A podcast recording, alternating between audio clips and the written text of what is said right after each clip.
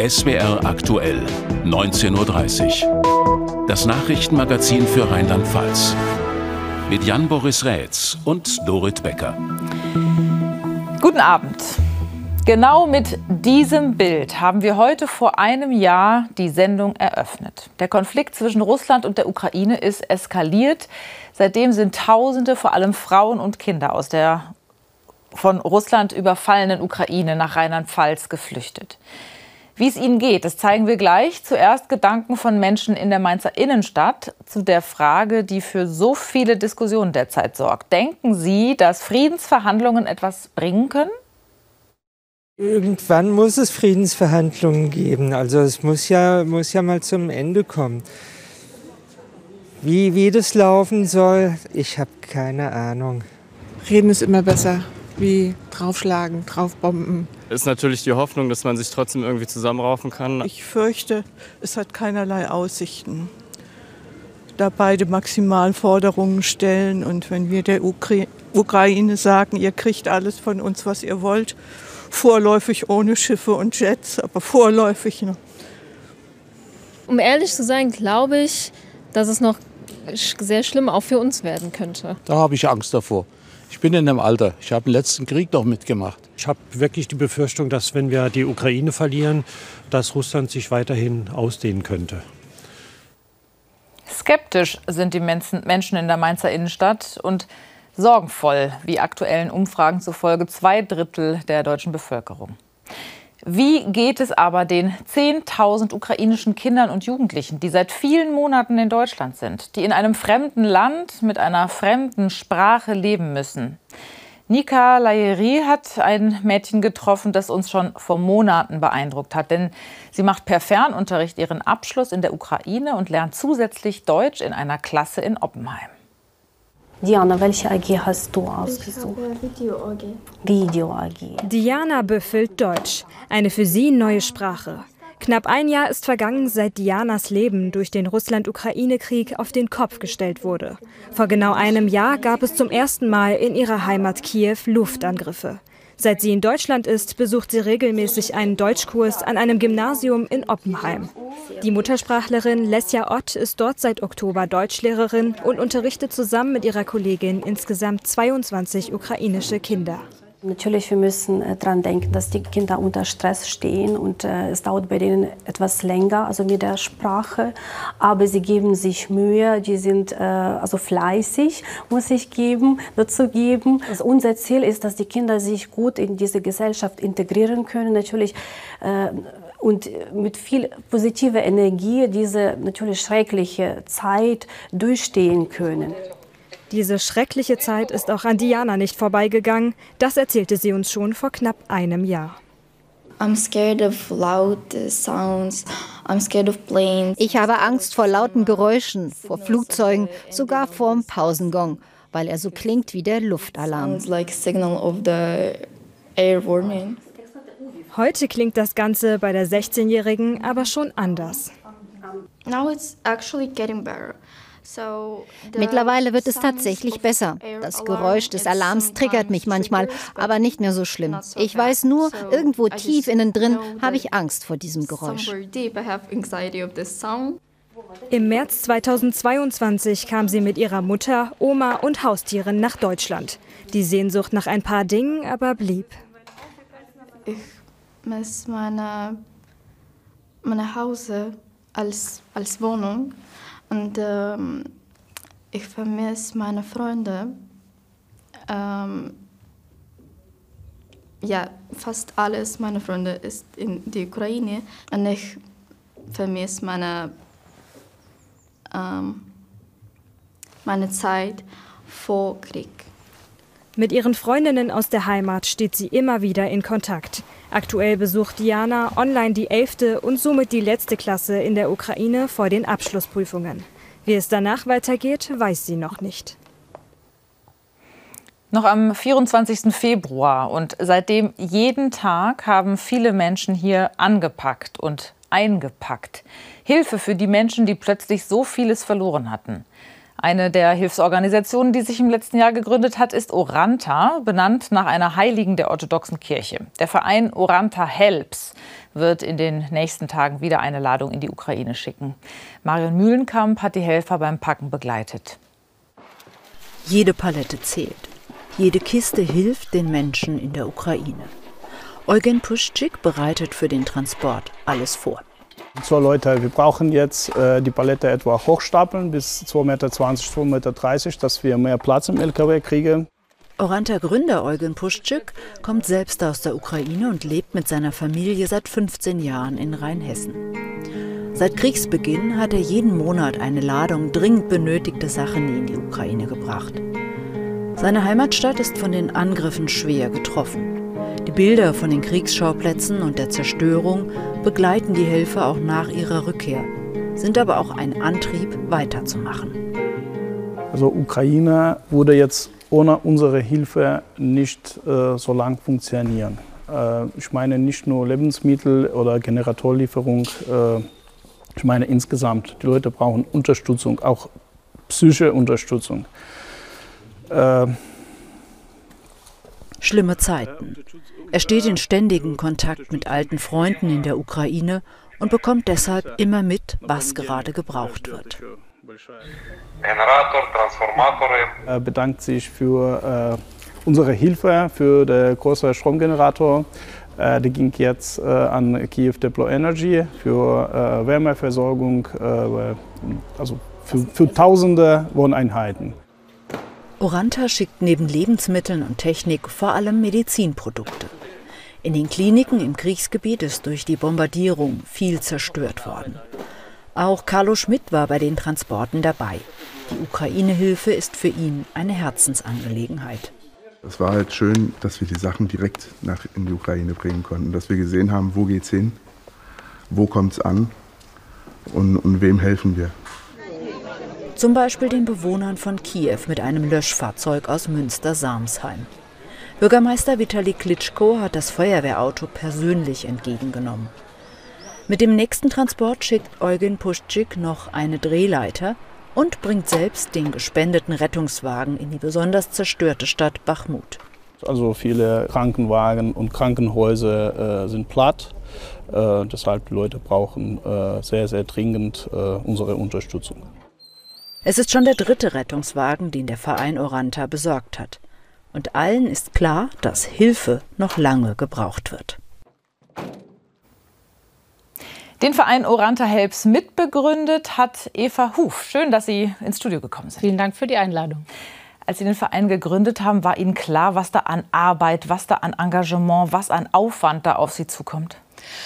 Also wir haben angefangen, und um zu starten, ja, es war äh, uns schon klar, dass wir, dass wir lange Zeit äh, unterstützen wollen und auch unterstützen müssen. Und wichtig ist jetzt, dass solange der Krieg jetzt auch geht, die Unterstützung nicht, äh, nicht aufhört. Das heißt, Sie haben einen wirklich langen Atem. Woher kriegen Sie denn die Unterstützung? Woher bekommen Sie die Spenden? Die Spenden kommen von Privaten und auch Leuten, Leuten Freunden von uns, die auch ihre Netzwerke äh, aktivieren und auch von großen Firmen oder auch kleinen mittelständigen Unternehmen, die sagen, bei euch wissen wir, dass die Spenden gut ankommen, dass alles direkt in die Ukraine geliefert wird. Und nach wie vor ist die Spendenbereitschaft äh, bei uns auch noch Gott sei Dank gut, aber wir, wir motivieren natürlich auch immer. Ja, also und Sie fahren ja regelmäßig nicht nur, wie wir eben im Beitrag gesehen haben, zum Beispiel die äh, Krankenwagen bzw. Rettungswagen hin, sondern 40 Tonner äh, vollgepackt mit äh, unterstützenden äh, Dingen. Äh, wie schwierig ist das mit dem Transport dorthin? Sie müssen bis nach Polen, durch Polen durch, dann durch die Ukraine durch. Ist das schwierig?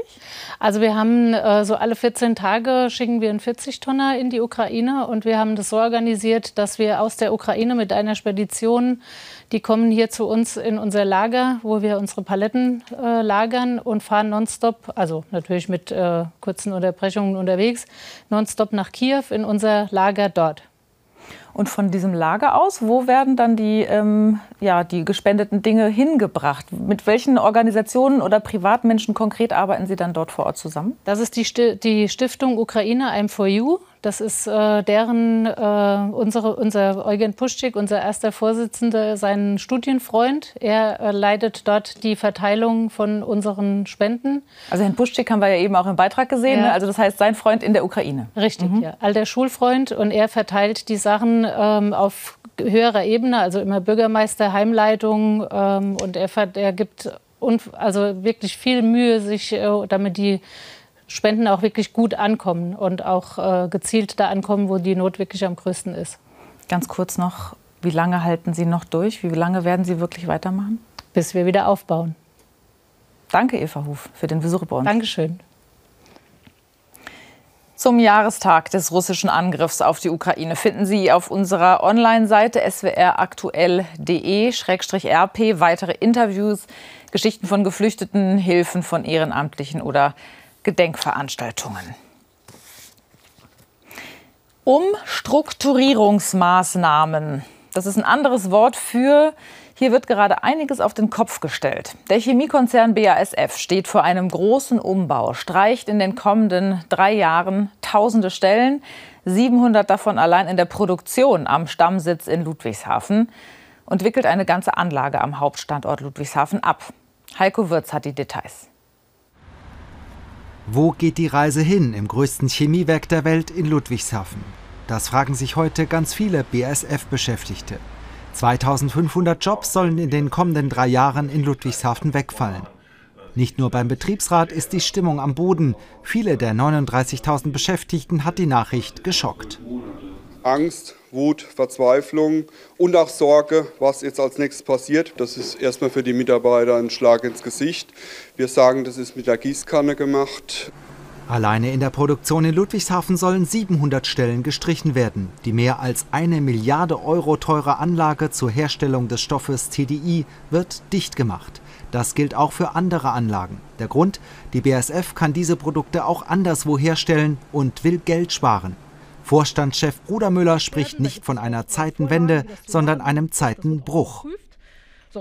Eine Zeitenwende suggeriert, dass man umdrehen kann mit einer Wende. Ich glaube, wir können nicht umdrehen. Ich glaube, die guten alten Zeiten kommen nicht mehr zurück. Und deswegen brauchen wir einen Veränderungsprozess, wo wir verschiedene Dinge einfach anders machen in Zukunft. Und ich hoffe, wir haben die Kraft dazu. Zum Abbau der 2500 Stellen in Ludwigshafen sagt der Konzernchef, der Stammsitz blute nicht aus, aber das Werk in Ludwigshafen werde sich verändern müssen. Deshalb das ist doch eine tolle Geschichte, wenn wir das schaffen, den zu elektrifizieren und dann unseren Kunden CO2-freie Produkte anzubieten, die hoffentlich dann auch die Verbraucher nachher kaufen dann ist es doch ein Wachstumsszenario. Wenn wir das besser machen als unsere Wettbewerber, dann wächst die BASF auch in einem Markt, der nicht mehr so viel wächst, indem wir Marktanteile von anderen übernehmen, weil wir eine Antwort für die Zukunft haben. Die Vertreter der Arbeitnehmer hoffen, dass die Mitarbeiter, die jetzt ihre bisherige Stelle verlieren, einen neuen Job finden. Denn es gibt auch in Ludwigshafen viele offene Stellen und bis Ende 2025 sind betriebsbedingte Kündigungen ausgeschlossen. Auch der Betriebsrat fordert einen Umbau des Stammsitzes. Wir müssen den Standort grün machen. Wir müssen die Infrastruktur äh, so aufstellen, dass wir wettbewerbsfähig sind und dass wir letztendlich auch hier in die Zukunft den Standard für äh, nachhaltige Produkte müssen hierher. Das ist unsere Forderung als Betriebsrat. Wo geht die Reise hin bei der BASF? Ab heute ist die Richtung klarer, aber auch, dass es für viele BASFler ein steiniger Weg werden könnte. Unsere Wirtschaftsredakteurin Sabine Geipel hat die Pressekonferenz der BASF ebenfalls verfolgt, hilft bei der Einordnung. Was sind denn die Gründe für das, was Herr Brudermüller Zeitenbruch genannt hat? Naja, einmal die schwache Konjunktur und natürlich die explodierten äh, Energiepreise. Also man muss sehen, die BASF ist Deutschlands größter industrieller Energieverbraucher. 37 Terawattstunden hat die BASF im Jahr 2021, also vor dem Ukraine-Krieg, äh, im Jahr verbraucht. Das ist ungefähr so viel wie die Schweiz in einem Jahr verbraucht. Daran sieht man schon, dass das immens ist. Ja, und die BASF, die braucht ähm, Energie, vor allem Erdgas, in zweierlei Form. Ähm, einmal natürlich, um ihre Anlagen zu betreiben, um Strom und Dampf zu erzeugen. Das entspricht ungefähr der Hälfte und natürlich für wichtige Rohstoffe, also um zum Beispiel Ammoniak äh, zu produzieren, sehr energieintensiv und deshalb ist es jetzt auch eine logische Konsequenz, äh, dass jetzt diese Anlage zum Beispiel geschlossen wird. Und genau deswegen, unter anderem, werden ja auch weltweit ähm, Stellen gestrichen. 2600 weltweit. Am Standort Ludwigshafen heißt es 2500. Aber was heißt das ganz genau? Weil betriebsbedingte Kündigungen sind ja eigentlich ausgeschlossen. Ja, man muss da ein bisschen differenzieren. Es gibt einmal ein Kosteneinsparungsprogramm, was Stellen weltweit in Verwaltung und auch bei Finanzdienstleistungen äh, betrifft. Und dann 700 akut äh, im Standort Ludwigshafen, die von dieser Stilllegung der Produktion betroffen sein werden. Betriebsbedingte Kündigungen sind bis 2025 ausgeschlossen. Aber ähm, BASF-Chef Brudermüller hat sich zuversichtlich gezeigt, dass die Menschen auch anderswo im Konzern unterkommen werden. Gerade auch in der Produktion gibt es viele offene offene Stellen. Und bei der BASF weiß man auch ganz genau, es gibt einen Fachkräftemangel. Viele Menschen bei der BASF werden in Rente gehen. Also da ist es auch wichtig, Beschäftigung für die nächsten Jahre zu sichern. Der Betriebsrat ist natürlich, wie wir auch gerade im Beitrag gehört haben, entsetzt, sagt aber trotzdem, ähnlich wie Bruder Müller auch, Transformation grundsätzlich gut, Standort grün machen. Aber wie wäre seine Lösung? Naja, er steht schon hinter den Plänen ähm, des Transformationsprozesses, also sprich den Weg einer grünen BASF auch mitzugehen. Aber er sagt halt, dafür braucht es ähm, qualifizierte Mitarbeiter und so ein Sparprogramm, das sei natürlich dann in dem Moment äh, kontraproduktiv. Danke, Sabine Geibel, für die Einschätzung. Gerne.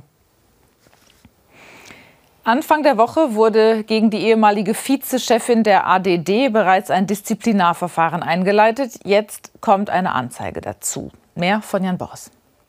Die ehemalige Vizepräsidentin der Aufsichts- und Dienstleistungsdirektion Begonia Herrmann hat von dem AfD-Politiker Michael Frisch eine Anzeige bekommen.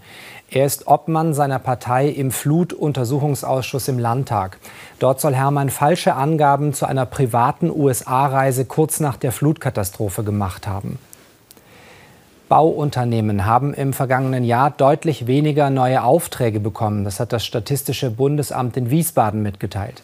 Demnach seien die Aufträge für das deutsche Bauhauptgewerbe preisbereinigt um knapp 10 Prozent zurückgegangen. Besonders deutlich ist das Neugeschäft im deutschen Wohnungsbau zurückgegangen, mit einem realen Minus von gut 15 Prozent. Ähnlich ist die Lage in Rheinland-Pfalz. Hier ist das Neugeschäft im Wohnungsbau um gut 13 Prozent gesunken. Es gibt weitere Details zu der gestern in Sembach erschossenen Frau. Wie die Staatsanwaltschaft Kaiserslautern mitteilte, hatte sie vorher eine Verfügung gegen ihren Ehemann, den mutmaßlichen Täter, erwirkt. Dabei könnte es sich um ein Annäherungsverbot gehandelt haben. Die 48-Jährige war erschossen in ihrem Auto gefunden worden. In Trier ist schon wieder ein Fußgänger von einem Radfahrer attackiert worden. Das ist bereits das dritte Mal innerhalb weniger Tage. Nach Polizeiangaben schlug der Radfahrer den Fußgänger mit einem harten Gegenstand und fuhr dann weiter. Das 56-jährige Opfer konnte trotz einer Platzwunde am Kopf selbst den Rettungsdienst rufen. Ein Benefiz-Fußballturnier für die Erdbebenopfer gibt es heute in Kaiserslautern. Dabei sind die Traditionsmannschaft des FCK und mehrere andere Vereine aus der Region. Am späten Nachmittag war Anpfiff. In einem Blitzturnier spielen zuerst Vereine aus der Region gegeneinander. Erst am Abend tritt dann die Traditionsmannschaft des FCK gegen eine All-Star-Auswahl aus Kaiserslautern an. Mehrere tausend Fans werden erwartet. Eintritt muss niemand zahlen, Spenden sind willkommen. Organisiert wurde das Turnier von einem jungen Kaiserslauterer mit türkischen Wurzeln. Die Corona-Infektionen, die steigen aktuell wieder an. Allerdings auf insgesamt niedrigem Niveau, wenn man sie mit dem vergangenen Jahr vergleicht.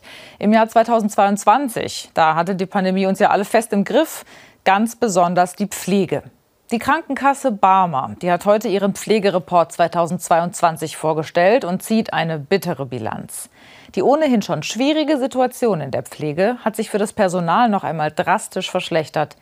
Christian Giese-Kessler zeigt das am Beispiel eines Seniorenheims in Meeren im Westerwald. Hallo Herr Weber. Für Marcel Norani ist es ein Arbeitstag wie jeder andere und der ist hart.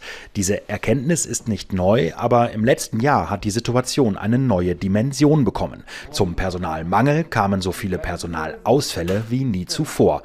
Eine Dauerbelastung. Man macht es einfach, wenn man sagt, okay, man will die Kollegen, die da sind, nicht hängen lassen. Erstens mal das und zweitens mal äh, macht man es halt auch für die Leute. Ne? Weil wenn ich nicht komme, wer soll dann kommen? Dann kommt halt vielleicht irgendwer anderes oder es kommt keiner und dann leiden halt die Kollegen drunter. Wenn man normal zu dritt wäre oder zu zweit, dann ist einer alleine und das funktioniert nicht. Zeitweise waren im Seniorenpflegehaus Sonnenhang in Mähren im Westerwald letztes Jahr 70 Fachkräfte gleichzeitig krank. Das ist die halbe Belegschaft. Eigentlich eine Zumutung, aber eine ohne Alternative. Für mich war das einfach nur äh, ganz schlimm, weil ähm, man auch so verzweifelt war. Ja, man war einfach verzweifelt, man hat überhaupt nicht mehr gewusst. Ähm, jeden Tag kam man hier hin und wusste nicht, was einen auf Neues erwartet. Und man darf halt eben auch nicht vergessen die Langzeitfolgen, die wir jetzt immer noch haben und, äh, und Corona auch immer noch für uns, auch jetzt in diesem Jahr, in diesem Moment präsent ist.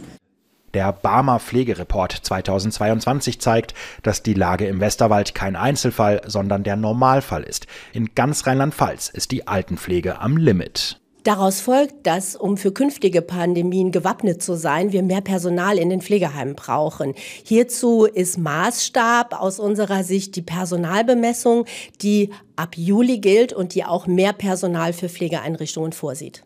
Mehr Personal, dazu bessere Bezahlung, bessere Arbeitsbedingungen. Klingt gut, allein der Glaube, dass das wirklich passiert, der fehlt am Sonnenhang im Westerwald. Ja, wie kann man das jetzt ausdrücken? Also das ist, man hört das Ganze, ne, dann hat man vielleicht ein bisschen Hoffnung. Irgendwann denkt man sich, ja gut, lass die mal quatschen. Ne, ändern wird sich daran sowieso nichts. Ne. Da hätte schon das, was alles so angekündigt worden ist, hätte auch schon umgesetzt werden müssen. Ne. Also das äh, ist ganz klar und da haben die meiner Meinung nach versagt und ja, ist so. Marcel Norani will trotzdem nicht aufgeben. Für ihn ist es eine Herzensangelegenheit. Daran hat auch Corona nichts geändert. Während einer Schwangerschaft, da verändert sich enorm viel im Körper und jedes Kilo mehr macht die Bewegung ein Stück schwerer. Die zweifache Europameisterin Gesa Krause, die hat noch zwei Monate bis zur Geburt ihres ersten Kindes und will trotzdem nächstes Jahr bei den Olympischen Spielen an den Start gehen. Deshalb trainiert sie weiter, so gut es eben geht und lässt uns immer mal wieder teilhaben. Christian Döring zeigt, wie das Training jetzt funktioniert. Gesa Krause wird vermessen. Während sie sich einmal um 360 Grad drehen lässt, tastet ein 3D-Scanner sie ab. Ein Sportwissenschaftler erstellt die Daten, um spezielle Kompressionsstrümpfe anzufertigen zur Stabilisierung des wachsenden Babybauchs und der kompletten Beinmuskulatur. Äh, was du deutlich spüren wirst und ja. Ähm, was sich dann ähm, hoffentlich auch dann ähm, positiv äh, bemerkbar machen wird bei dir. Das Baby wächst in meinem Bauch heran und von daher ähm, ja, möchte ich alles dafür tun, dass ähm, ja, ich optimal durch den Alltag gehe, vielleicht Wassereinlagerungen vermeiden kann, keine Probleme habe und vielleicht auch, ähm, wenn es sich gut anfühlt, damit Sport treiben kann. Anschließend werden die Füße gescannt. Die zweifache Europameisterin über 3000 Meter Hindernis hat mittlerweile 9 Kilo zugenommen.